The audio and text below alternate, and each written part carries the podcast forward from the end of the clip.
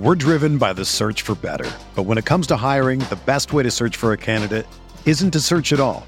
Don't search match with Indeed. Indeed is your matching and hiring platform with over 350 million global monthly visitors, according to Indeed data, and a matching engine that helps you find quality candidates fast.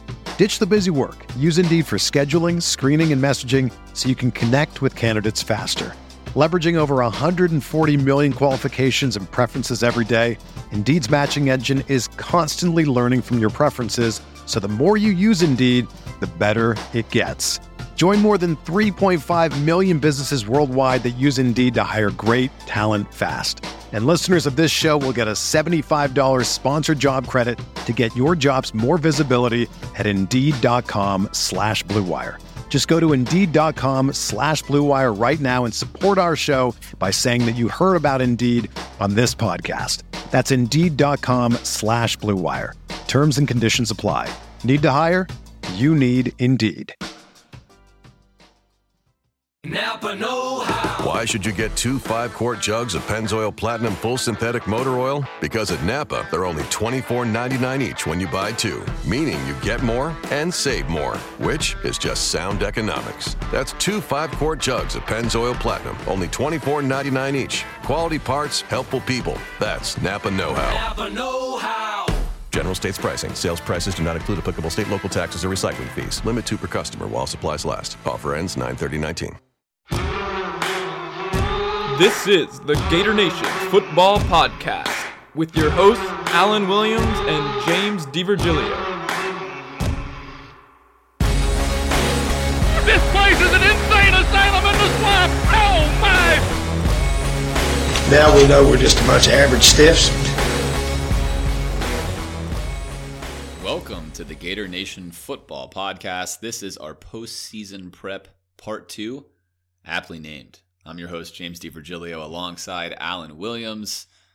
Alan, how you feeling? It's been a couple of weeks. We're back. I know some of the podcast fans had posted things on our Twitter page and elsewhere that were quite humorous about how long this delay was.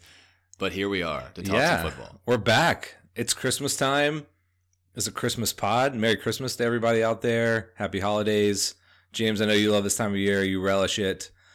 Are you are you enthused about this time of year in Gator football? Honey, I switched the family to Boost Mobile and we got so much more. Like what? Well, we got four free LG Stylo 5 phones, four lines for just $25 per line per month. I smashed up the car and unlimited gigs. Wait, did you say you smashed up the car? Yes, it's completely smashed.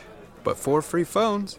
Switch to Boost and get four lines for just $25 per line per month. Four free phones with unlimited gigs, all on our super reliable, super fast nationwide network. Boost Mobile, the switch that gives you more. Terms and conditions apply. New customers only. Visit boostmobile.com for details. Well, I'm enthused for the Christmas season for Gator football. We're going to find out in this episode. Stay tuned.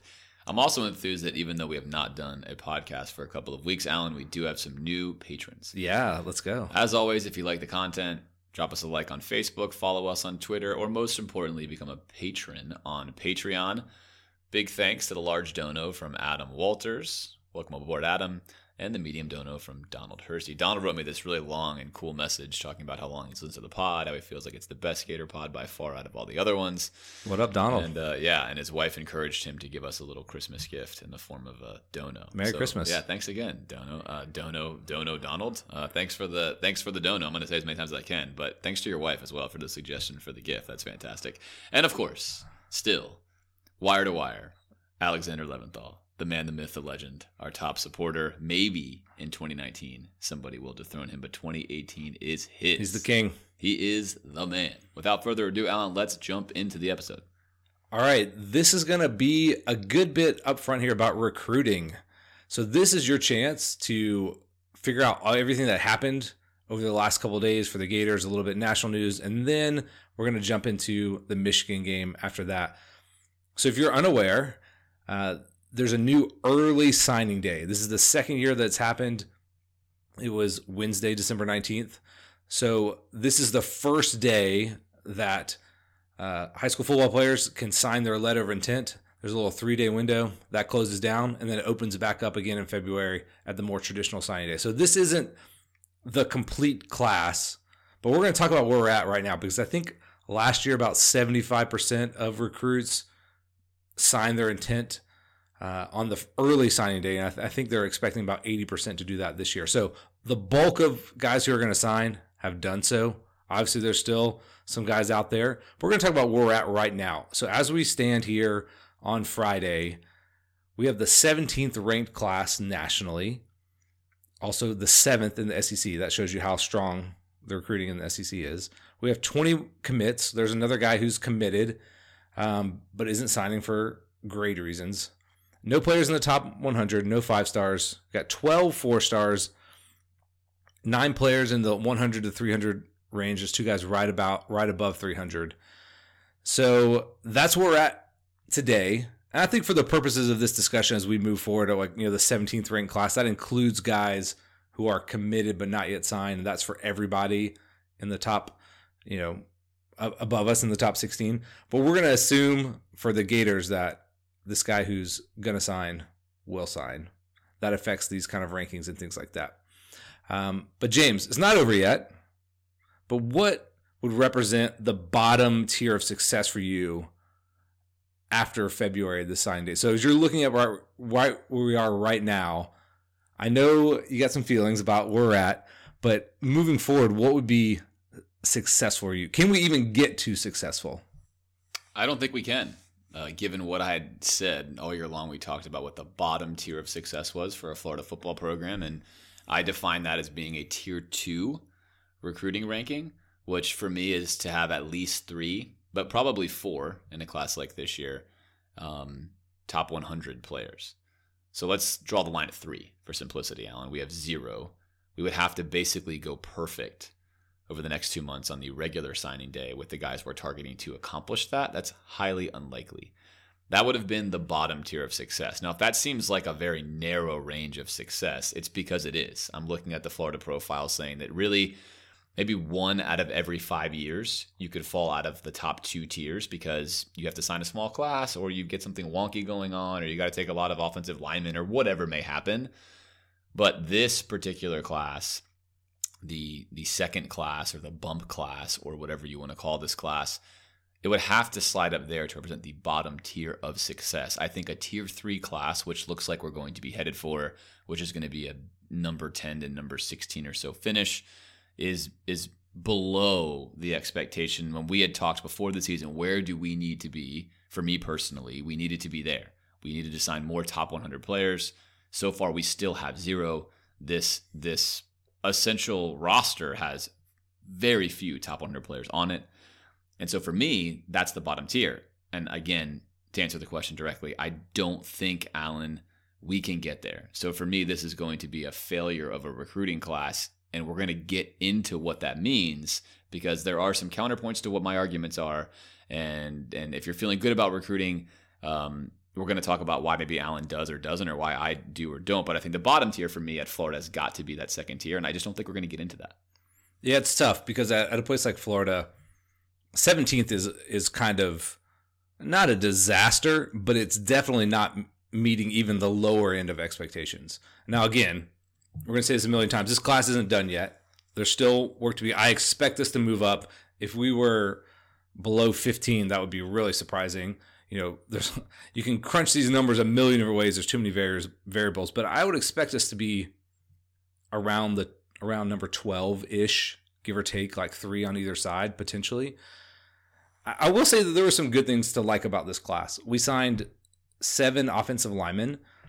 That's huge, and that's a that's a, hitting a really big need on this class is we're going to graduate a lot of those guys out this year and next year. Uh, we went after some guys in the secondary. We're, we're still looking at some more guys. I'm expecting some more guys to come into the class at that position. We got a quarterback that our, I think our guys really like. And so we hit on a lot of needs um, that this class represents. So if you look at it, um, you know, from a certain perspective, it's a, it's a successful class. Like it it fits kind of that Dan Mullen esque. Uh, I don't know repertoire where he's saying, okay, here's what we need to be competitive. I can evaluate these guys and I know how to be successful with them. Now there's still some holes in this class that he wants to fill. But overall, I, I think the coaching staff probably looks at this class where we are today, knowing they still have some stuff to do, and they feel successful about it. I would think. Um, now I don't. I'm not in their heads. I don't know. Um, but there were some fears about Dan Mullen coming into UF that he couldn't recruit at an elite level. Does this moment kind of confirm your fears about him? Absolutely. I think if you look at all the top recruiters by their bump class, they've done really well. To to say that's not the case is to eliminate the data. Uh, and if you look right now already, you look at Jimbo Fisher at Texas A&M, killing it with his recruiting class. Uh, you can look at Cristobal, who's technically year one, but was on staff at Oregon, killing it with his recruiting class. You can look at Tom Herman at Texas. Uh, you can look at Lincoln Riley at Oklahoma. They're tier two technically right now, but a chance to get to tier one at the end of this recruiting class. You look at Kirby Smart at Georgia last year, yeah, and yeah, that can that can pose a lot of okay bagmen and questions and whatever else and all the things you want to say. But for me, those are excuses. And for a Florida recruiting fan now, the only thing you can do to justify our poor level of recruiting is to make excuses. And that might be some hard medicine to take, but that's just the reality. That's just the data.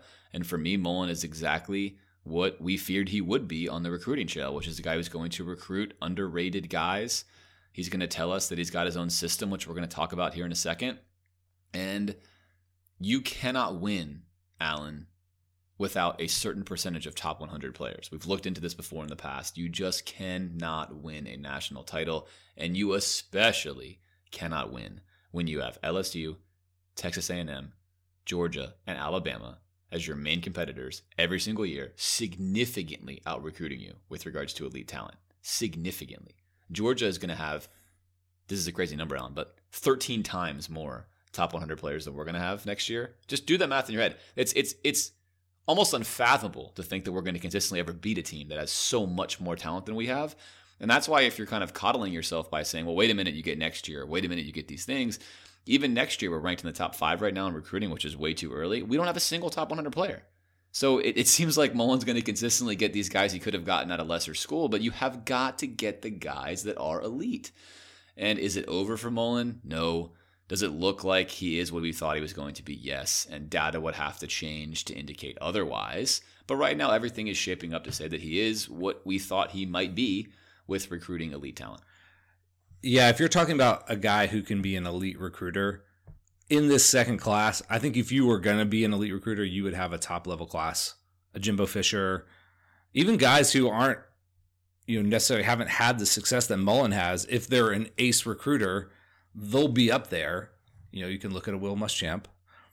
Now, that doesn't mean you actually do anything with those guys. So that's only half of the story. Now, if you take somebody like Nick Saban, obviously he's going to recruit the best guys and he's going to win. So you have to be able to do both. Dan's proven that he can do one half of that is take guys who are, you know, come in and maybe a little lower rated and, and bring them up and and turn them into real players. But you're that there's kind of a cap on what you're going to win.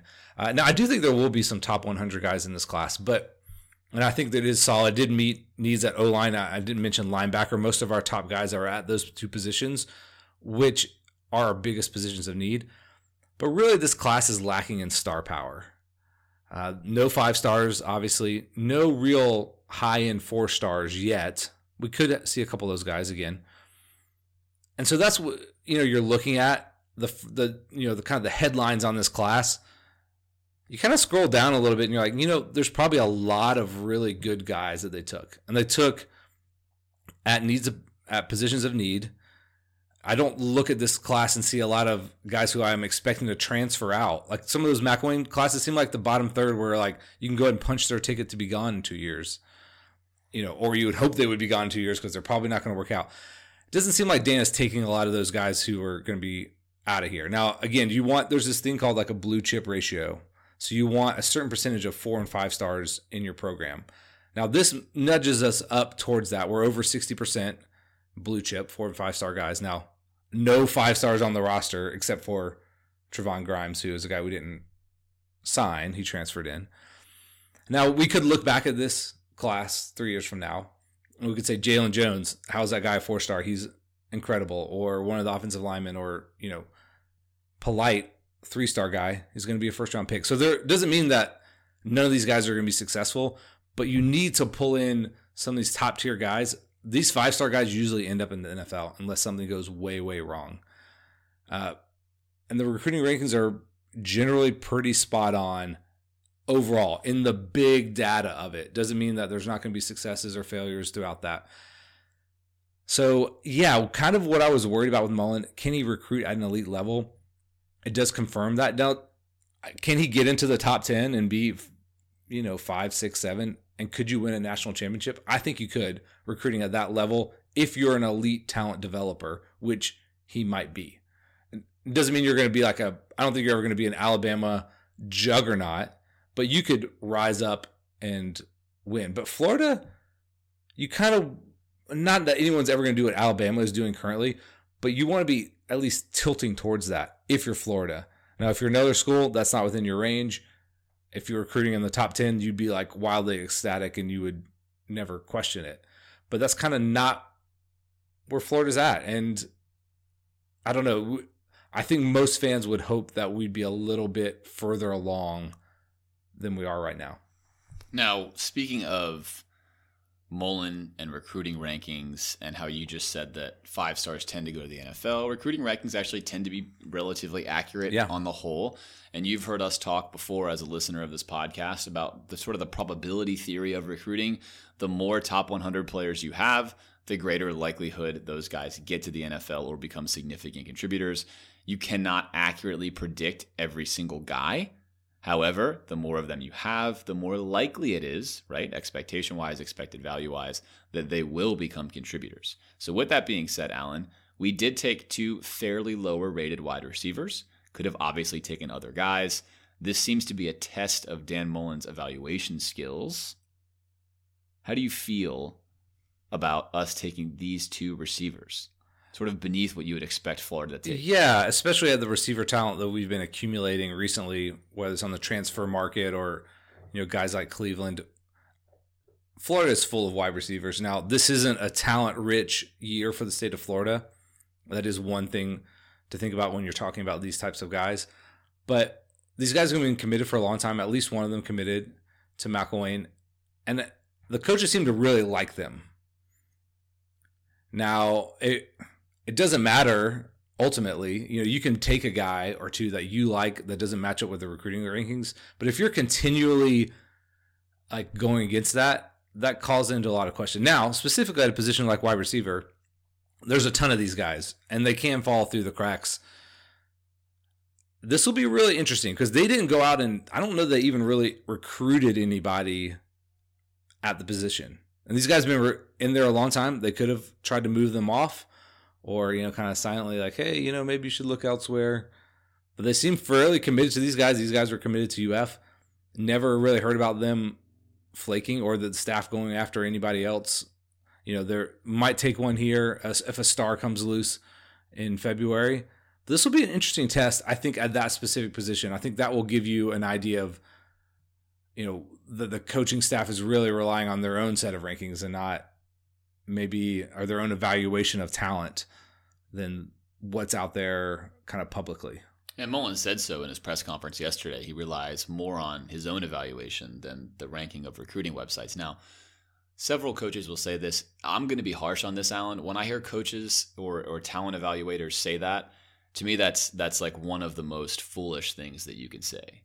And as a professional investor, I can tell you that when enough information gets out into a marketplace, the information is pretty darn accurate. So if you're the person that's consistently going against the information, you tend to be in a losing position. Recruiting in the 90s was different. You didn't have really good consensus recruiting information, so that would have been a great time to say that. Bill Parcells spending his career doing what the professional talent evaluator said not to do was a great idea because there were like five of them right? But what we have now is entirely different. It's a pretty accurate index. You can go back and look for yourself to see what the past 15 years of recruiting rankings have yielded with regards to NFL talent. And there is an absolute drop down in tier significantly with each one. Now, do you have some gems? Yes.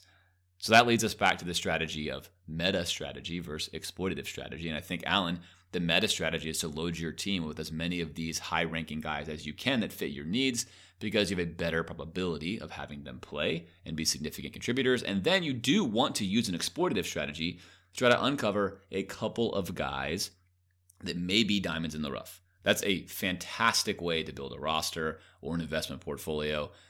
The the problem I have right now is I don't think we're at the stage where we're looking for diamond in the rough guys per yet. But that's pretty secondary. I'm okay with him taking these two guys if he wants to take a flyer on these two. But I really felt like there was a major red flag that went up when he comes out with the classic comment I rely more on my rankings and the recruiting rankings of websites, basically saying, don't judge me by what everyone else thinks. I know better or I can tell and evaluate better. I think that tends to be a very difficult position to continually defend. And we've seen this time and time again with NFL GMs or other college football coaches. With all that being said, I do think you and I agree, Alan, that Dan Mullen has proven to be an excellent resource manager and talent developer. Those two things are true, but as we continue to say, he's also going to have to beat other excellent talent developers with more talent. And I think that becomes one of the more tricky things that's going to be on his docket. So, we spent a lot of time rather criticizing kind of where we are, but the press was actually pretty glowing for this early signing day. In fact, most sites listed us as a winner of early signing day. Explain that. Well, this kind of takes into effect or into account like what happened on that day particularly. So you could have like a top three class and you know no surprises, no one committed to you on that day, and I don't know if you'd be a winner. Maybe you would show up on the list if you make a little bit of a splash. And what got people's attention is that we kind of swept uh, these three undecided prospects all out of the same high school in Lakeland an offensive guard, a tight end, and a defensive end. And these are all like fairly highly rated guys. They they immediately went to the top of our like player rankings. Like these are some of the top guys we took in the class. And you know, a tight end, which wasn't really a need, but this is a top guy. We needed a defensive end. And the offensive guard, you know, maybe we could have lived without him, but these were top guys and they're all at the same school. And so that got people's attention. I, I do think there is some value in talking about this because you you think about recruiting and kind of creating these pipelines or these areas of your state or part of the country where you have guys continually coming in. There's comes a tradition of people going to, to there. And Lakeland is a really talented area. So I think it's good news that you know we're making inroads in particular areas of the state. I don't want to diminish that. Uh, it's funny though to see us as a winner when we have the 17th ranked class. I don't think that those two things didn't match up, but that's what they're looking at. I don't want to diminish either that fact that it was a big coup for this staff to get all three of those guys on that day. Um, if we had lost out on them, it, we've been looking at a even lower ranking coming today, and you probably seen seen even more of a little bit of panic out there. You would have seen us on a lot of loser lists, uh, certainly. Um, I don't know, James. Are you impressed by the them sweeping the Lakeland trio? Yeah, it's impressive, and I think you nailed the narrative there correctly. That that that's the winner of the day, and that's sometimes confusing because people read that as that's the winner of all the recruiting that's gone on so far. No, that's not the case. That's why we're ranked 17th. But that particular day, we did well, and that was an important day for us to be 17th and not 21st or 22nd. And it was surprising. I know I talked with Ahmad Black, uh, you know, a week and a half ago, and he was he's from Lakeland, played there, and he was saying that he really had no idea where those guys were going to go and the coaching staff was hoping he could be influential, and, and he had no clue. They were very much undecided, and uh, and he was hoping you know maybe at least a couple of them would come. So to get all three of them, I think was was fantastic, and that's a great pool. Uh, but again, still like we said, missing the top stuff. But Alan, well well put into perspective with what that means when you're seeing us as winners. Now, looking forward to February, we do expect more additions. What do we need to address? Well, the two big names out there are are two corners that both top 100 guys. You know, um, one guy is a five star on some sites, uh, and I don't like to usually get too specific on names. Like if we don't get these guys, it's a bust. But now with this early signing period, there's much smaller pool of players who fit the profile of, of what we want. And there's two corners: Chris Steele and Kaiir Elam. Uh, it's I think Matt Elam's nephew. If you if that name sounds familiar these would be huge gets at a big position of need because next year I'm assuming that both Henderson and Wilson at corner will be gone, and we're going to need some top tier talent. We have Trey Dean, but that's not enough. So to get those two guys, they would immediately be the two highest ranked guys in our class. That would be huge. And then the other position is defensive line. We only signed one defensive tackle, who's a pretty good prospect, but we need numbers there overall, and one is certainly not enough. Could also use some help at defensive end. So if you're looking to see kind of who we're going to be pursuing, look at those two positions, specifically those two corners, but then probably a larger breadth of um, names along the defensive line. I think the staff is hoping to get into a few battles here, like maybe take some guys who are lightly considering Florida, get them on campus, have them really consider Florida. And I think anybody else that we would take would be kind of a random outlier. Uh, as far as positions of need, there's nowhere else. We're not going to take another quarterback. I don't think we'll take another running back. Um, probably not another linebacker. But if somebody who's really highly ranked wants to come, I'm sure they'll find a spot for them. So be on the lookout for corner, maybe a safety, and definitely along the defensive line. If we don't address those needs, that actually becomes a pretty big hole in the roster. Um, now, this, this split national signing day, you can do kind of both. You can fill up your class, and then you can turn all of your attention onto just a few guys to try to sway them. But lots of other people are doing that as well. but the staff did do a good job of filling needs on the first half. That allows them to go after these guys specifically. Uh, so if you don't see any corners or defensive linemen in February, it means that we missed pretty big time. James, let's talk about some national news. Big time name that we've been talking about a lot this year. Justin Fields, the quarterback at Georgia, freshman, is now transferring. James, does that surprise you? It does not surprise me, but I think it might surprise uh, several people out there who just automatically thought that Justin Fields would beat out Jake Fromm. There's a lot of Gator fans who I think really undervalue Jake Fromm and they're not listening to what the Georgia coaching staff has said and says about how good he has been and is. They continually say that.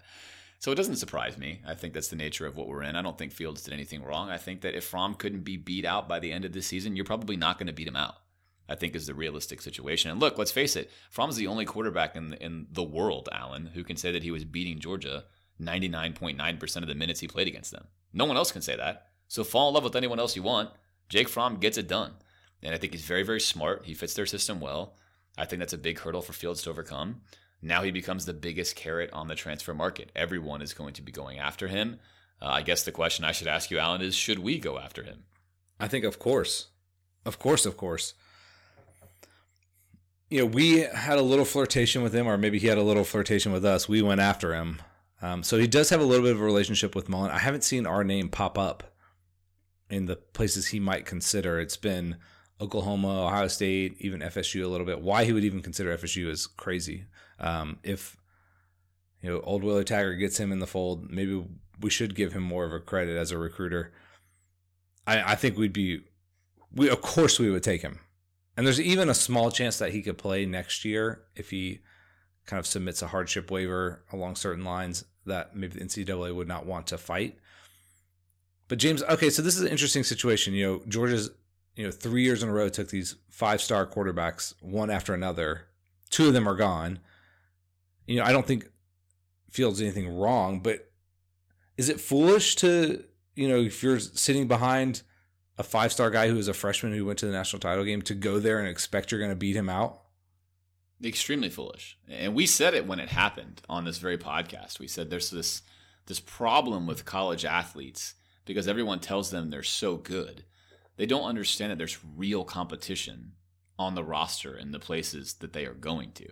They just assume I've been the starter in high school, I've been the starter my whole life, I will be the starter again. Number one recruit.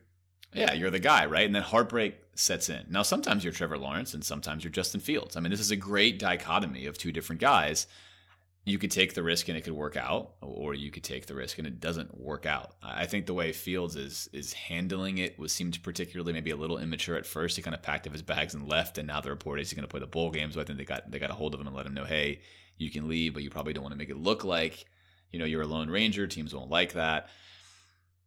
I think this is just the reality of being a high school kid. It's a difficult decision. You have to be overconfident in yourself to be a quarterback anyway it's not always going to work. I do think Justin Fields is very calculated with his decision on where he wants to go, which is why it would shock me if he went to Florida State.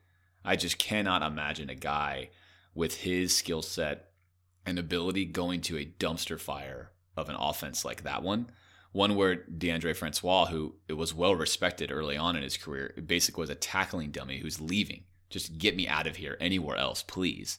When he would have been the starter again next year, presumably says a lot about that program. I think Oklahoma looks like a great spot for him to land. I'm sure that's probably where he wants to go at this point in time, looking at what Baker Mayfield's options, looking at Murray, Heisman Trophy winner, NFL options, he was going to play baseball. That's got to be, I think, the favorite spot for him to land. Young coach, guy that gets it. I'm thinking he's probably going to wind up there. It seems to me, Alan, yet again, that Dan Mullen is not very interested in the transfer market guys. And and I think his quote today about his rankings mean more. I, I think he's a system guy through and through. There's benefits to that, but I suppose I'm taking this stance now that I would be surprised if we go after any high profile transfers during Dan Mullen's tenure. It seems like he's been totally okay not to do that. That could change. We will see. But to me, if we're not going after Justin Fields, Allen, what are we doing? I'm sure. I, you know, I'd be shocked if we weren't at least reaching out to him. He just ended up in the transfer portal yesterday or the day before. So it's it's still early, but it doesn't seem like there's a lot of momentum there. Who knows?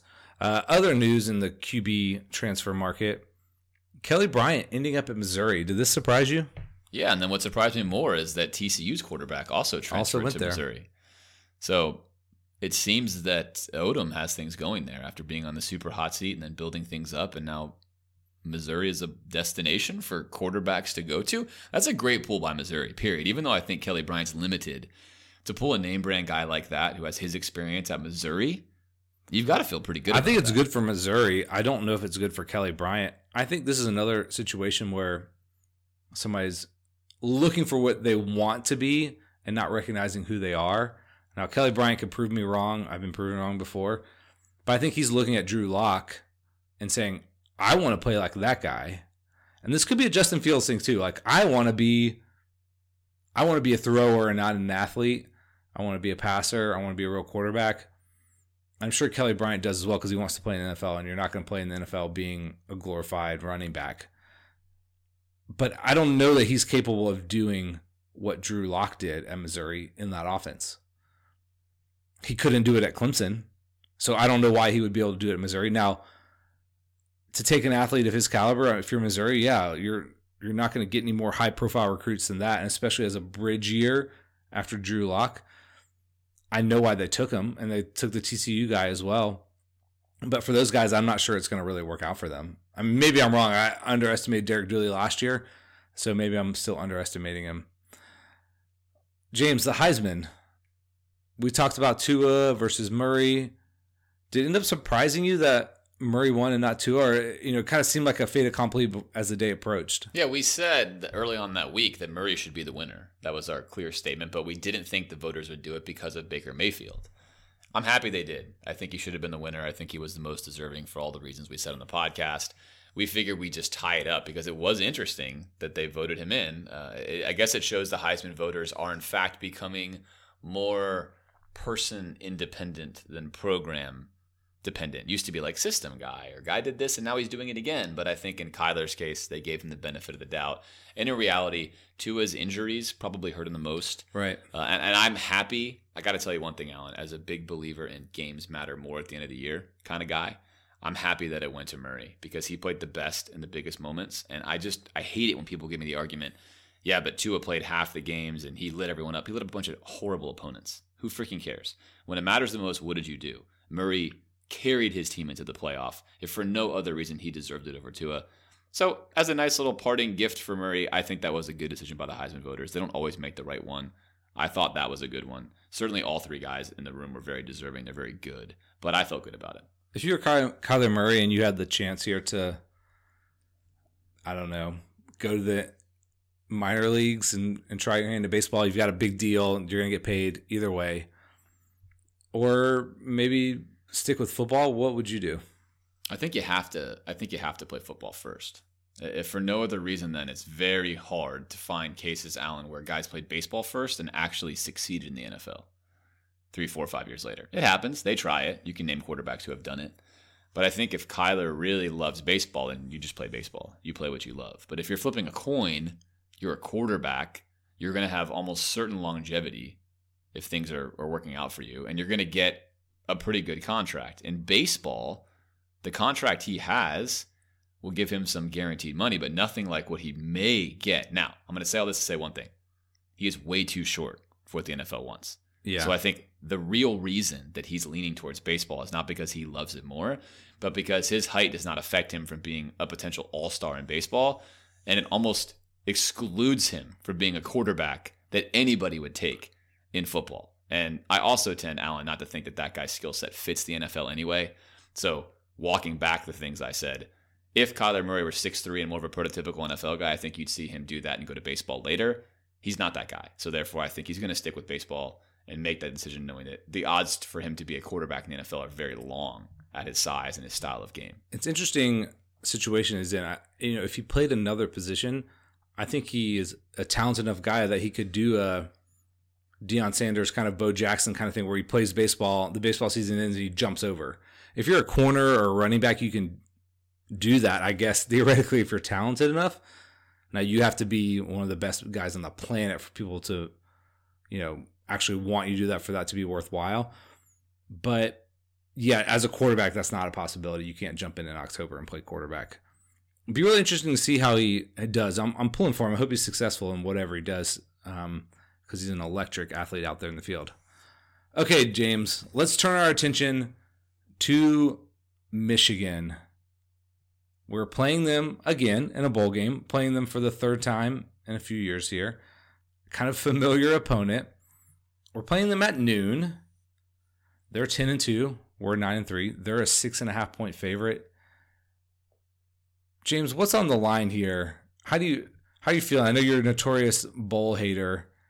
Anything on the line for either of these two teams? There is absolutely nothing on the line for either of these two teams, as evidenced by the fact that Higdon, the running back from Michigan, who got 90% of their carries, is not playing. Rashan Gary, the all world defensive lineman, is not playing. And Devin Bush, the all world linebacker, is not playing.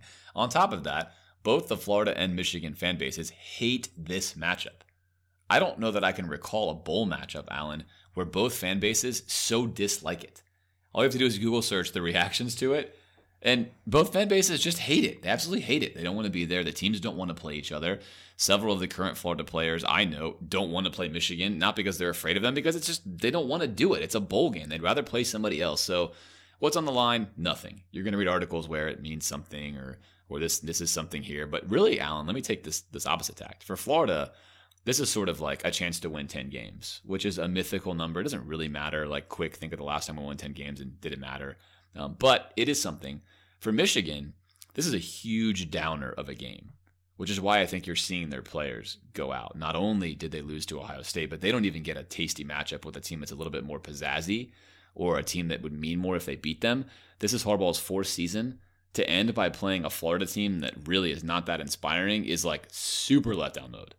So I think that for Michigan, what's on the line is trying to finish out Jim Harbaugh's fourth season with just an obvious win over Florida, which is a dangerous place for them to be. For us, the chance for Mullen to beat a Michigan team that's beat us like a drum multiple times and get 10 wins.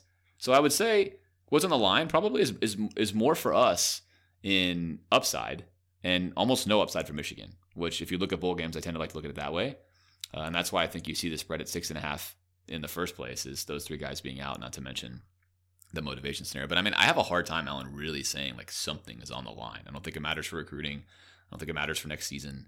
Uh, I just think that's kind of the narrative uh, that we laid out there. Yeah, if you're Florida, I think you get a slight bump in ranking or momentum, I guess, quote that kind of myth, mythical program momentum. Maybe it lightly helps on recruiting. I, I think you'll we'll be higher ranked going into the year if we win. Now, a lot of that is meaningless, and you know, history is chock full of teams that look good in the bowl and then crash next season. It doesn't matter at all. But people would have a little higher opinion of us, but I think it's pretty minimal, like you said. I don't think Michigan loses anything by losing to us or gains anything by beating us. If we lose, whatever, as long as we don't get blown out McElwain style, I think that would be bad if we just look outmanned. But losing the game doesn't really matter. Winning the game would help a little bit. So summing it up, not a lot on the line, but it's a bowl game. We're gonna watch it. I wish it was somebody other than Michigan, because or that we hadn't played Michigan a lot recently. If we hadn't played Michigan in 15 years, this would be a fun game. All right, let's look at the Michigan Wolverines themselves. They are coached, of course, by the infamous Jim Harbaugh. This is his fourth year already. They don't really have an offensive coordinator. They kind of share the duties of that between Harbaugh, Pep Hamilton. Heard they had a great wide receivers coach who was there for a while. So I guess offensive coordinator by committee. Don Brown is an excellent, excellent defensive coordinator. You saw him shred us last year. We'll see that again. They're very attacking style. They blitz a lot, lots of man to man. They got 15 returning starters, six on offense, nine on defense. Obviously, that's lessened a little bit by some of these guys not playing. They're eighth in the talent composite. They got four five stars. This is a pretty talented team across the roster. I don't know if that even includes Shea Patterson, their quarterback, who is a former five star. So they got a lot of guys in a lot of positions. They're not a team that wows you out on the field on offense. They can be very effective. Um, and so I think that's the thing that's holding them back. That's also why it's not that sexy of a matchup. But James, as you looked at them offensively, what did you pick up? Well, they are a typical Jim Harbaugh team. They run the ball more than 60% of the time. They pass it 38% or so of the time. Their pass plays tend to be off play action, a lot of middle routes, a lot of deep routes, and of course, they're relying on deception. Their tight ends catch a ton of balls, uh, and they're pretty balanced with who gets the ball, which is the kind of traditional Jim Harbaugh offense. And they run a lot of power run, which, as we know, abused us the last time we played when McElwain was coach. So nothing has changed from the last time we played Michigan. They're exactly the same team. This is one of the best offensive teams that Harbaugh has had at Michigan uh, and really that he's had in college football against league competition. And it's kind of weird because they laid some eggs on offense this year, but their overall body of work is pretty solid. They got better as the year went on. Better as the year went on. They're excellent at running the football, and they're a very competent passing team. So when they do throw, they tend to hit you for a bunch of yards. Probably most problematic for us, Alan, is that they do employ two tight ends almost all the time. And as you know from listening to this podcast all year long, that is a formation that has absolutely annihilated us. So if you quickly look at this on paper, you think, this is going to give us a lot of problems. A lot of problems. The best way to combat Michigan's offense is to move your safeties close to the line of scrimmage. And in reality, Alan, it's a, almost a guessing game of when to blitz and when to play coverage. You've got to mix it up on them because if you get your blitz wrong and they catch you in a power run or a trap, it's a huge, huge run. So you have to get it right. You have to get it right. If you get it wrong, they're going to punish you. And mainly, the chance for you to get it right or wrong relies on how well you do at stopping the run on first down. Our safeties haven't ever missed coming up in the run though before, have they? Never. No. This is where we have an excellent matchup. Is our safeties in this kind of scheme are perfect for this. So it does it does scream out to me, Alan, that we're in trouble with this matchup, even though it's a bowl game. Running power is a lot simpler than running a finesse system. You don't have to have as much desire even to run power against a team that struggles with safeties that struggle and oh, by the way, they run a lot of play action, which our safeties tend to struggle with some of that too. So should be a big challenge for our defense. We have a lot of time to prepare. I'm curious to kind of see what we're going to do. But again, expect a, an aggressive strategy out of us. You cannot afford to sit back and let them run the ball down your throat. Two notable players for them since Higdon's out. Uh, Shea Patterson, of course, the quarterback you mentioned, who got much better as the year went on. And then the wide receiver, Donovan Peoples-Jones, uh, who is having a nice year, but probably a, a, underwhelming year for a guy of his supposed very talented talent. So they are talented on offense.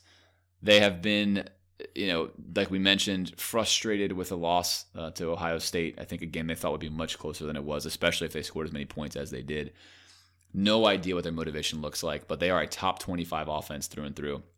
They are good. So if you're thinking this Michigan team can't score, you're probably wrong about that uh, they are in fact a talented and efficient unit. So yeah, as you watch Michigan on offense, I, this is going to be something very interesting because this isn't going away. What we put on film against a two tight end set and the difficulty our linebackers having in in coverage and you know kind of our our safeties, all these guys are going to be out there again next year. We've got to figure this out. So the fact that we get to prep this over bowl practice is probably pretty beneficial for us and I would like to see some growth. I don't think we're going to magically turn into like awesome at stopping this with our current personnel, but I think it still would be nice to show some improvement and not getting burned by it by blown coverage assignments or taking bad angles down to the line of scrimmage. So that's something that if you're looking for in terms of just development of our team, that that's something that's out there. Now Mich- Michigan has fielded a really nasty defense over the last few years. Top 10 a lot of categories, very excellent pass defense and elite pass defense in a lot of ways, solid run defense. They're missing a, a couple guys that are key to that. But philosophically, you mentioned they're very aggressive. They blitz a lot. What else are they trying to do to you? Well, I think what Ohio State did against them when you watch the film was really probably the most important thing. A lot of pre snap motion with a wide receiver, which will force Michigan to sort of reveal what they're in. They're not that tricky, but they will play a lot of single high. And I think one thing that Urban Meyer, or maybe you could say Ryan Day, did that was brilliant was they forced Michigan to play single high like 80% of the time. And then they just punished them relentlessly. Uh, and I think that's wise. I, think I was that, shocked that they were able to do that, by the I way. think that will not be lost on Dan Mullen. That basically just by shifting your receiver across the formation nine out of 10 times, you can they will just drop into cover one automatically and show you exactly what they're doing. Uh, will not be lost on him. So that'll be key. I think secondarily, because they're so aggressive and they blitz so much, the best route concept to run against them is what Ohio State scored, I think, four of their touchdowns on, which is a basic mesh route. And you can have any one of your three or four receivers run this route, Allen, but a receiver on the left side and a receiver on the right side basically cross each other at about five to 10 yards, setting a natural pick and a man to man D. If you hit it right, it's a touchdown because the guy trailing gets a natural pick. He can't catch up. You're done. So Michigan's own worst enemy is sort of their uber aggressiveness. Few teams are able to take advantage of it like Ohio State did. And a lot of that had to do with the fact that Ohio State was able to block up the middle for at least the initial second and a half, two seconds, which is easier said than done against Michigan. We've had a world of problem doing that. When we played them before. So you've got to get the initial protection, even just for a second or two, to have a clean lane to throw those mesh routes. But I would expect us to be able to do that. So you're looking for a lot of quick slants, a lot of mesh, a lot of pre snap motion. Expect that to happen to dictate what Michigan is in. I don't think Michigan will change what happened against Ohio State. I think they feel like it was fluky, if nothing else. I think on the film it was anything but fluky. They were really exposed. So will be interesting, Alan, to see if we're able to execute. This technically would be a horrible defensive scheme for us to go against. This is everything Felipe Franks does not want. Right. Felipe Guys is not face, d- man not Dwayne Haskins. throws, accurate passes. So on paper, again, bad matchup for us. This kind of defense is exactly how you should play us. It will be interesting to see what happens in this matchup, uh, both on offense and defense. But there are things on tape that are out there. One guy that may come in this game, we probably think will come in this game, should be Emory Jones. This will be a fascinating game to see what happens to him because I'm sure they will spare him no no blitz just because he's young, and we'll get to see kind of how he handles the pressure. Uh, could be interesting there to see how well he can make decisions up against the onslaught of the Michigan defense. Yeah, there's no reason not to play Emory a lot in this game. You held him out of FSU um, because you wanted to play him in this bowl game. That was the presumably the carrot that was on the end of that stick for a lot of these guys. So I think you'll see a lot of true freshmen in this game because if they have eligibility left, um, yeah. So that could be you know a really interesting wrinkle if they give him a ton of snaps. That that's going to be something that Michigan I know is going to have to prepare for, whether we actually run it or not. That is an advantage that we hold. I don't know that Michigan is really going to struggle with what Emory Jones actually does, but maybe the threat of what he might do could be really helpful for us. We're going to have to do a few things like that. I don't think we can just play them straight up. Our offensive line is not capable of manhandling them in the kind of way that you need to. Now they are going to be missing Rashan Gary, and if if you watch that Michigan game last year to start the season, the image of Devin Bush running down every ball carrier we had is like seared into your brain. So that is helpful. There's still a bunch of guys, Chase Winovich. There's still a really talented defense. So a real test for this offense for Felipe and the rest of those guys. But again, uh, we'll see how motivated they are. I know they want to look. They don't want to look bad against Michigan. Uh, penalties and turnovers. Both teams are heavily penalized. Same turnover margin. Michigan turns it over less and generates more. Generates fewer turnovers. That's interesting. So not a lot of variance on their end. Uh, both teams are fairly healthy, you know, aside from the players who aren't going to show up. Uh, Chauncey Gardner will be playing in the game. He's announced uh, the only guy who's, I guess, iffy right now, who's a major line item is Kyle Trask. I don't know if he would be in the game at all anyway, uh, but I guess that would be your hope is that if Felipe does go down, he'd be available to play so that you're basically not throwing Emory to the Wolves. Okay, James, if we're going to win this game, what are we going to have to do well? We have to stop their running game on early downs. That's absolutely crucial. They cannot get four to five yards on first down. And on the offensive side of the ball, Ohio State did a really good job of being able to run the ball. That was crucial. So as opposed to facing second and nine and 10 and 11, they were facing second and five and six and seven. And when they weren't, they were still able to, to catch Michigan in these sort of unfavorable, over aggressive defensive plays. I think knowing how we call plays, I do think that Dan Mullen will do something McElwain was not able to do, which is scheme up plays to take advantage of Michigan's extreme aggressiveness. So this should be a fun game to watch Dan Mullen's play calling. I think in order for us to win, Allen, we're going to need to steal probably two touchdowns off play calling, and then we're going to have to be able to limit Michigan's run game to probably this is going to sound weird to say limiting a run game, but probably around 200 yards. I think if they rush for for you know more than 250, 300, it's impossible to beat them. yeah, I would so, say so. So 200 is a lot, but I think in, in this case for Michigan, that'd be a solid day for us if we could hold them to that. They're missing their best running back. So early rundowns, as well as on offense, being able to, again, play call our way into points. That's going to have to happen. You hit the nail on the head there with the with stopping their running game. Everything that Michigan is going to do is going to be predicated on that. Like you mentioned, a lot of play action passing. I, am not confident we're going to be able to stop them running the ball. Uh, but if we can, we can we can unleash some of our pass rushers. Uh, I'm just not super confident we're going to be able to do it. I don't know on offense. It feels too simplistic to say we got to hit big plays, but this is not going to be a team you're going to be able to methodically move the ball down the field on. Like we're going to grind out these, you know, 12 play drives where we're picking up third down over and over and over again. They're not going to let us do that. They're going to force us to beat them with a big play or fail. So we do have some receivers I think that can, you know, make some big plays against them.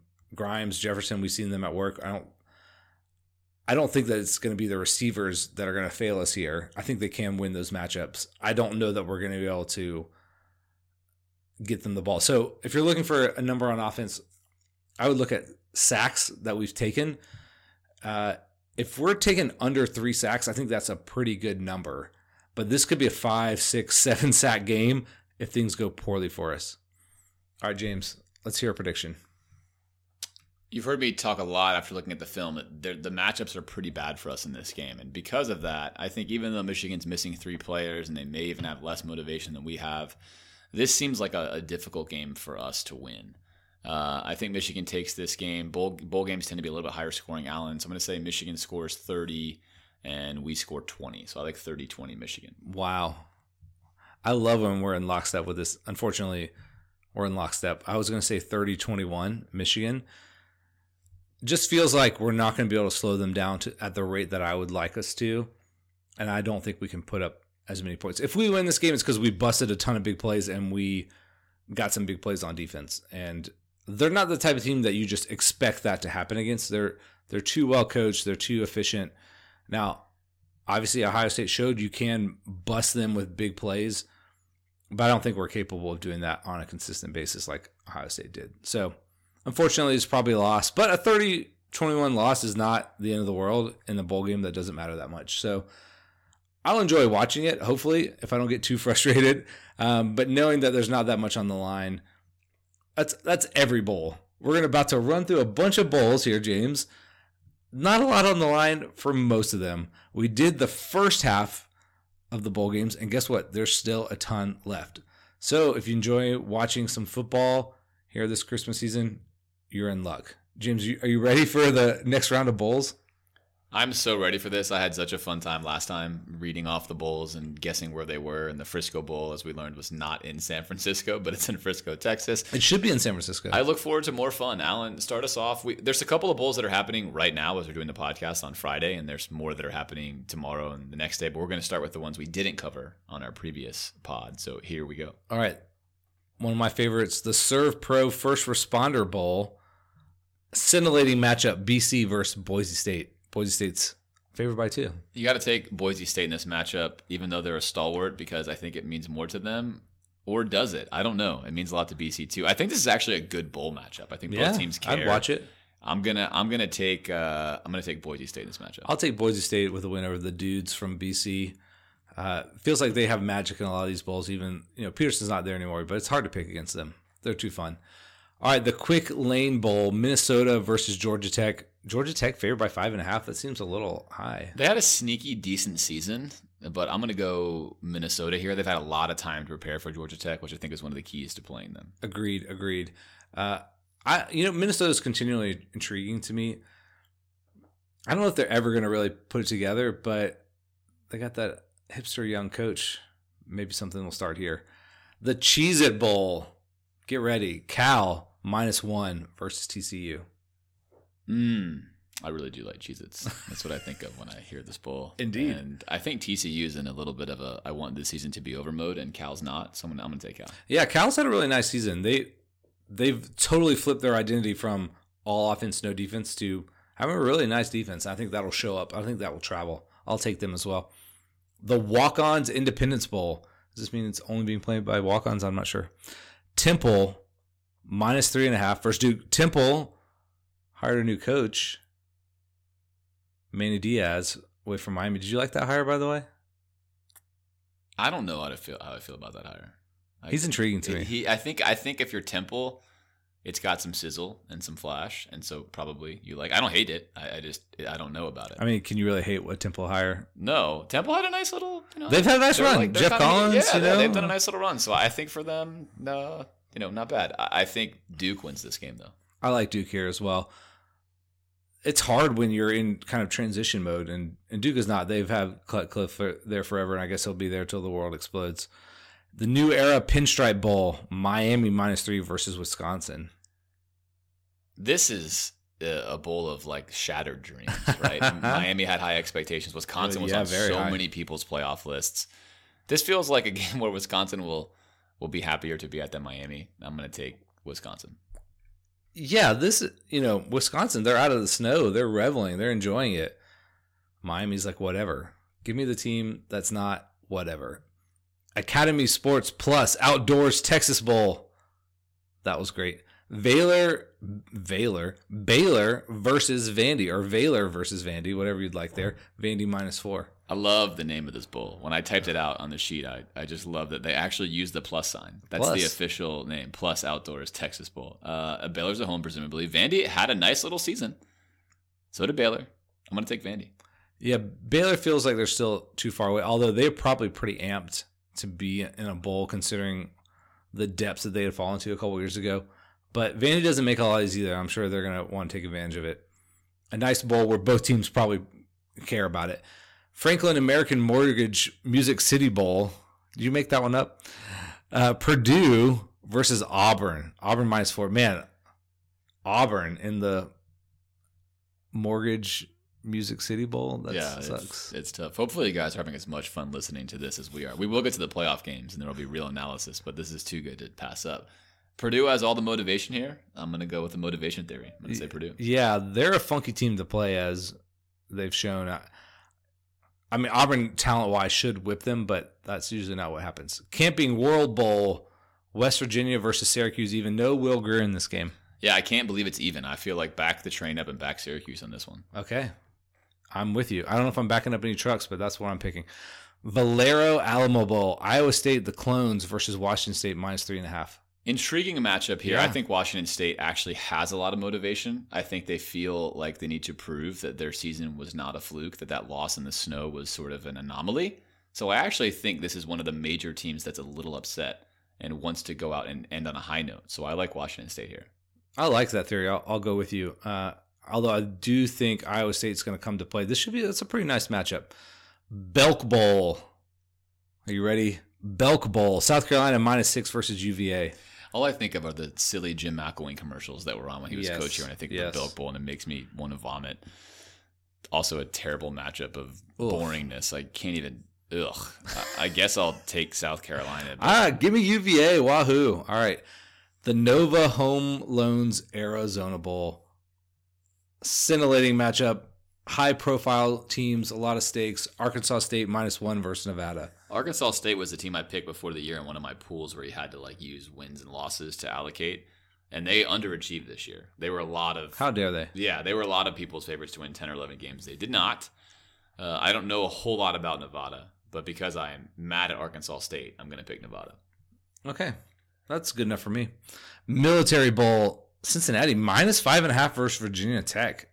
Virginia Tech with a really disappointing and wonky year. Yeah, very well. From the beginning, it seemed like it was doomed. Second year, yeah, very interesting. I'll take Cincy here. I want to take Virginia Tech, but I, they've disappointed over and over again, except for beating Florida State. So thank you for that. Ah, uh, yeah, Cincy, why not? Why not? The Hyundai Sun Bowl, Stanford minus six versus Pitt. Can you ever accurately predict what Pitt is going to do? I say no, but I'll take Stanford here. Yeah, definitely Stanford. Redbox, which I hardly even know how that's still a thing, but the Redbox Bowl, Michigan State versus Oregon. Oregon minus two and a half. Oregon feels like they're moving forward here. I I think some of the, you know, recruiting momentum. I think Cristobal is going to have them going. I think this is a bad matchup for Michigan State, so I'll take Oregon here. Although this is one of those things in Michigan State, if they if they find a way to lock you down, they will lock you down. So this could be like a 10-6 kind of game, but I don't think so. I think Oregon's going to be able to move the ball. Yeah, Michigan State just cannot score at all. It's hard to pick them for anything, so I like Oregon there. AutoZone Liberty Bowl, Missouri minus nine and a half versus Oklahoma State. That line is really high for both teams that are going to score a lot of points. That's too much. Too many points for me. I have to take Oklahoma State. Yeah, I love Oklahoma State here, especially what they played at the end of the year. They're a feisty team. I think that that is a, a seemingly absurd line, especially given that Drew Lock is what's his interest in this game really? I don't know. Nothing. Don't get hurt. Zero. So I don't know. San Diego County Credit Union Holiday Bowl, Northwestern, coming fresh off of their major, you know, prolific moment as a football school, getting a matchup against Utah. Not another bad matchup there. Utah favored by seven and a half. This is a, a weird scenario here because it feels like Utah would be a, the type of team that would really handle Northwestern well. But I don't know. There's something Northwestern's a little spunky. I think I'll take them giving up seven and a half. I like that too at the points. I'm taking Northwestern. TaxSlayer Gator Bowl, right here in the great state of Florida. NC State versus Texas A&M. Jimbo Fisher homecoming, minus seven. Yeah, Jimbo. Good fighting Jimbos. You know, A&M feels like the arrow is pointing up. That doesn't seem like too many points against a team like NC State. Where I, I don't know. A&M just feels like they're a little more battle tested. So not that that means anything in a bowl game, but if I'm having to pick a side here, I guess I'll go for that. I like A&M here. Outback Bowl, Mississippi State minus seven against Iowa. I don't. Is Iowa going to score any points against? If, if the Mississippi State defense decides they want to show up, they're going to grind Iowa to a, grist. So give me the Bulldogs. Yeah, I love this line. I think Mississippi State got better and better as the year went on, and I think they want to end on a high note. And I think Joe Moorhead is is amped to continue the momentum here. So this one, I would say they have a lot of mo. I like the matchup. I like Mississippi State. PlayStation Fiesta Bowl. LSU minus seven and a half, only seven and a half against the defending national champions UCF.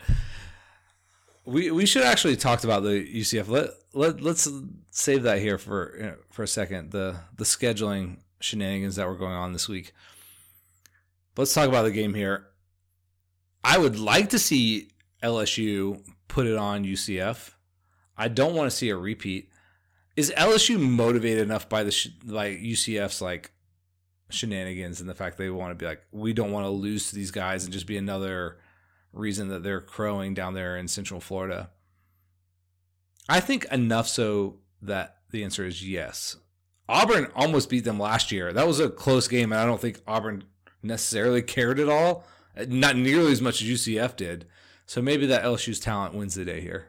Yeah, I think Dave Arnada has had enough of UCF and I think that is a problem. And I did on purpose, just in case you're you're, you're wondering. You're giving me a smug look, but that's a callback. We do callbacks on yes, these shows. I know, I love it. Uh, and so if you're if you're a really savvy listener, you'll pick up on some of these name callbacks when I pronounce someone's name incorrectly. But I do think that LSU cares about this game. I think the college football players have had enough of UCF. I think LSU is very talented. I think their defense will really want to come out and make a statement here. And I think they play the right kind of defense to mess with UCF. So I like I like LSU minus seven and a half. They should absolutely be able to score on UCF's defense. I think that's a, a favorable line for LSU. And no McKenzie Milton for UCF. So, worst case scenario for LSU, should they lose, it just looks real bad. The VRBO Citrus Bowl, Kentucky versus Penn State. Penn State favored by six and a half. This is interesting. Uh, this is, you know, Kentucky's not normally in this high profile of a bowl game. You know, again, the defense does the defense travel to this game or do they show up? If they do, it's going to be pretty tight. Um, that number six and a half is good enough for me. I'll take Penn State. I think Kentucky may be making a lot of business decisions with their players that Yeah. maybe don't want to go quite as hard. With that being said, I think Kentucky really wants this one. I'm going to say that they stay within a wonky Penn State team. Rose Bowl. I like that the Rose Bowl, by the way. is Just the Rose Bowl. Thank you, Rose Bowl. I appreciate that. It's wonderful. Washington versus Ohio State. Minus six and a half for Ohio State. I think the coaching staff having made this transition, you know, the fact they've been there, but they they want to show that they're going to be the guys moving forward. There's still some stuff at stake for them recruiting wise. So I think Ohio State will show up in this game. It still is the Rose Bowl. So give me Ohio State here. That that again, that number six and a half is tantalizing to me. It doesn't feel too big against Washington, who I think will have trouble scoring. Yeah, I like Ohio State. I think Washington just didn't really have it all together this year. No, they probably shouldn't have been in this game. They they shouldn't have beaten Washington State. Shouldn't have been. So I like Ohio State here. The Allstate Sugar Bowl, at least that's a consistent one. Texas versus Georgia.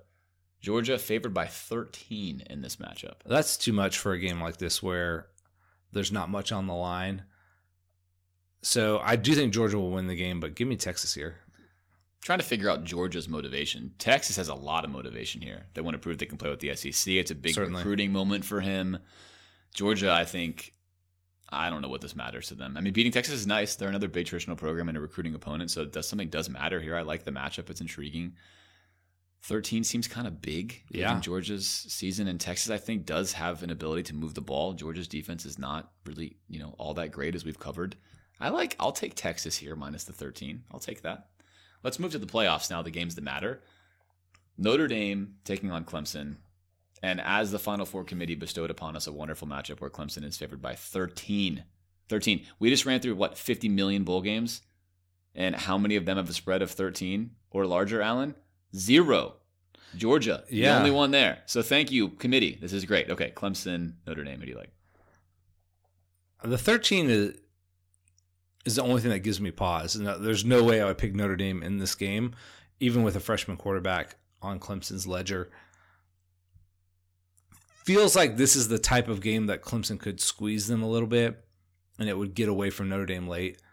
So I'm inclined to take Clemson here, although I don't feel comfortable enough that I would like put any weight on it because of that 13 point spread. If you're just betting the money line, I would certainly take Clemson. Yeah, Clemson playing really well towards the end of the year. You have to factor in some freshman nerves in this game, but then again, Ian Book doesn't have any experience either. I think this line is almost entirely built upon the level of athlete on Clemson's defense versus the level of athlete on Notre Dame's offense. That's where it's coming from. And I think that defense is going to win the day in this matchup here. I like Clemson to cover that spread. Oklahoma versus Bama. I'm not that excited about the Notre Dame game. I got to tell you, though, Alan, I am actually very excited about this Oklahoma Bama matchup. Bama's favored by 14. What are your thoughts on this one? That's a lot of respect for Bama, especially given Tua's iffiness. Now, all indications are he's going to play. There's been some video of him moving around. I mean, Oklahoma's going to put up points. I think Bama will certainly put up a lot of points, but if they're not clicking, Oklahoma's certainly going to score. 14 is a lot, but man, can you really pick against Bama going up against this kind of Oklahoma team who will not put up much of a stand at all on defense? I don't think you can. And I think that's why you've got to take Bama on the points. This game, as soon as it gets to be two or three scores, Oklahoma is going to have a lot of pressure, I think, on them. It's a playoff game. Keep them, keep that in mind. These spreads are important to factor into a playoff game. Caution will be thrown to the wind, and they will attempt to get themselves back in the game. Right. I think that's the main reason why I like this 14 point Bama spread. And I also think Bama can run the ball every single play if they wanted. If Hurts came in, they would score almost every time anyway. So I think that they're safe for this matchup. Against Clemson, they couldn't do that, which would be more intriguing. I think they can here. Either way, I'm really excited to see the Achilles heel of Bama has been running quarterbacks, super athletic guys that can throw. I'm very excited to see how Kyler Murray does on this stage. I think he's worthy of it. I think it should be an extremely fun game. I mean, that is kind of the traditional Heisman winner curse. Like they don't always perform well in the bowl game. Get a little heavy on the banquet circuit there. So I don't know if Kyler Murray is going to be, you know, at tip top condition. But as you said, this is a playoff game. That's crazy that these spreads are so high. Shows the amount of respect for Clemson and Bama.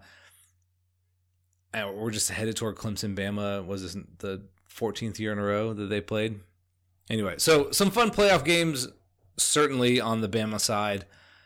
Let me go back to this UCF UF scheduling thing, James, before we close, and we'll talk a little Gator B-ball here for in a minute. It kind of came out that Scott Stricklin offered a two for one, like two games at UF, one game at UCF, similar to the, I mean, I guess exactly the same as the deal that USF took. Uh, UCF thinks that they're above that and and turned it down. Mistake by UCF or mistake by us to even offer it. Maybe a mistake by us to offer it because you don't gain anything. If you do it, it looks like you're conceding to UCF. Uh, I, I think I'm under between the lines here, Alan. I bet there was a discussion between Dan Mullen and Stricklin where Dan Mullen's like, I want to play these guys. You know, I'm recruiting against them. I'm sick of this crap. I want to play them. And so you offer them the standard move. And then I think I will say something positive about UCF. I think UCF is extremely wise to do what they're doing here. This is all posturing. It's just all posturing. They should take the deal and play because it benefits them as a program, but it makes them look more set aside that they are equal and we are not going to take your your little peasant offer to us down here. Uh, and I think that's potentially a lot of posturing by both the coach and the program to continue to brand themselves a certain way.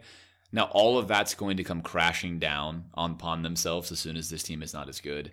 I say it's smart because you might as well strike while the iron's hot. And right now, you've got an image where you haven't lost yet. So cash in as high as you can. You can probably get the two for one deal with Florida anytime you want. And I think that's what they know is they could call back a year from now and get that deal in 2022 and 2023 and 2024, and that's not a problem. Maybe.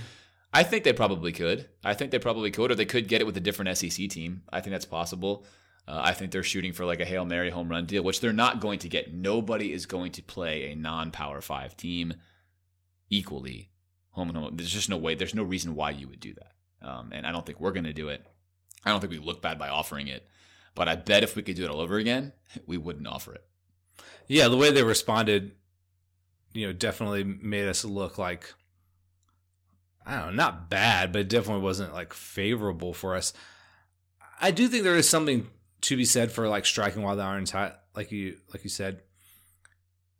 It does make them seem a little delusional, though. Oh, they are, but that's their brand, right? They're their brand is delusional. Their brand is we're delusional national champions until you give us a game to prove otherwise. Yeah, that's the shtick. But here's the thing, though: if I guess what they're holding out for is just that they can maintain this reputation until potentially the Big 12 expands. But to make yourself a real viable candidate for that, if you win on the road and, and beat a team like UF, that would enhance your brand. I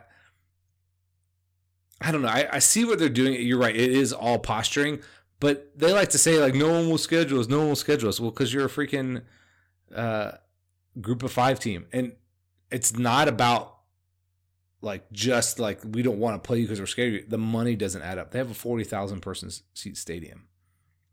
We're not going to get the same kind of return on our investment that we would having a home game, like paying someone to come to the swamp. So, yeah, they're they're posturing, but I guess I'll allow it. Although I said, as I said frequently, I'm I'm I'm over them. I hope LSU pounds them, and maybe they just takes a little bit of wind out of their sails. But probably not much, since they live in the land of delusion.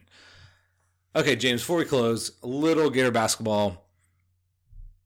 Uh, since we last talked, uh, we've not looked great, especially on offense. Uh, are you? I know you're disappointed this season. Are you uh, hitting the panic button? Are you hovering over the panic button? Are you far away from the panic button? I am pressing the panic. You're button. pressing it. I'm pressing it. So we have a great recruiting class coming, and this will be a short thought, by the way. If you're thinking, hey how much longer will this podcast go today? Just a couple of minutes.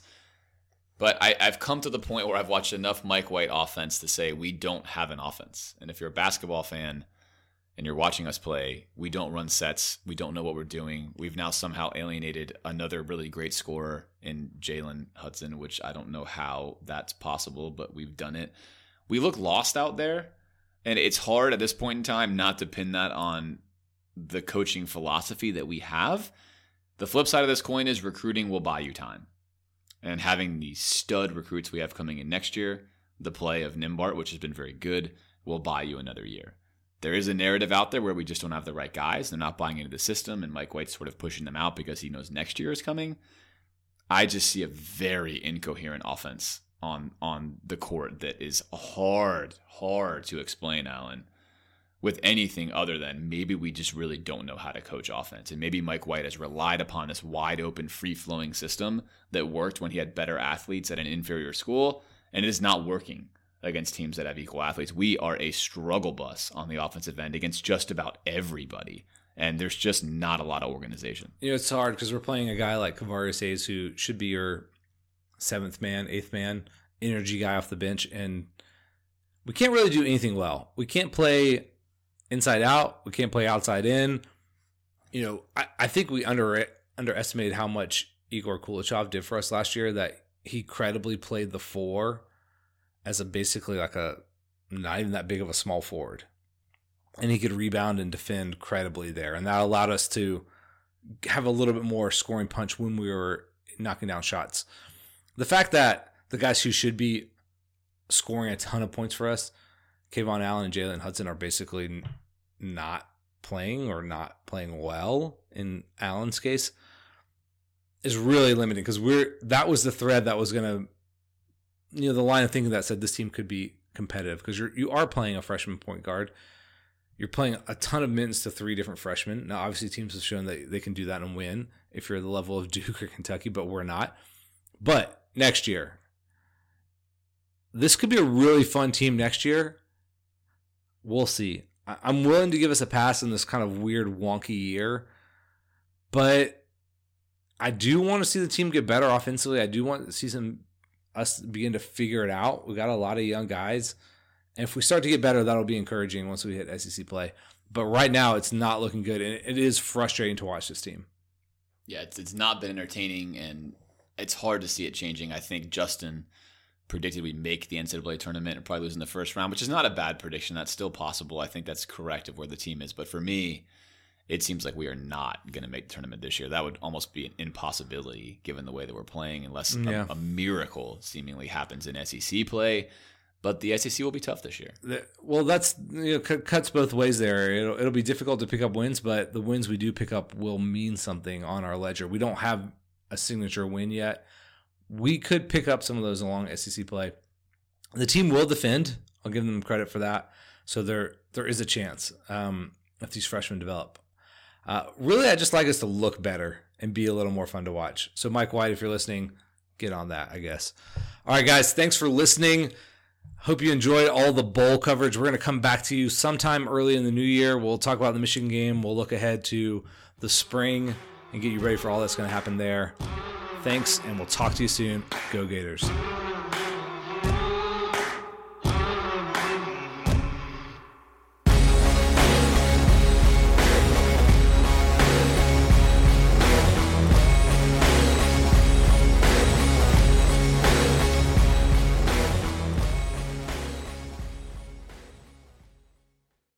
It's Jamie, Progressive's Employee of the Month, two months in a row. Leave a message at the. Hi, Jamie. It's me, Jamie. I just had a new idea for our song about the Name Your Price tool. So when it's like, tell us what you want to pay, hey, hey, hey, and the trombone goes, blah, blah, blah, and you say, we'll help you find coverage options to fit your budget. Then we just all do finger snaps while a choir goes, savings coming at ya, savings coming at ya. Yes? No? Maybe? Anyway, see your practice tonight. I got new lyrics for the rap break. Progressive Casualty Insurance Company and affiliates. Price and coverage match limited by state law.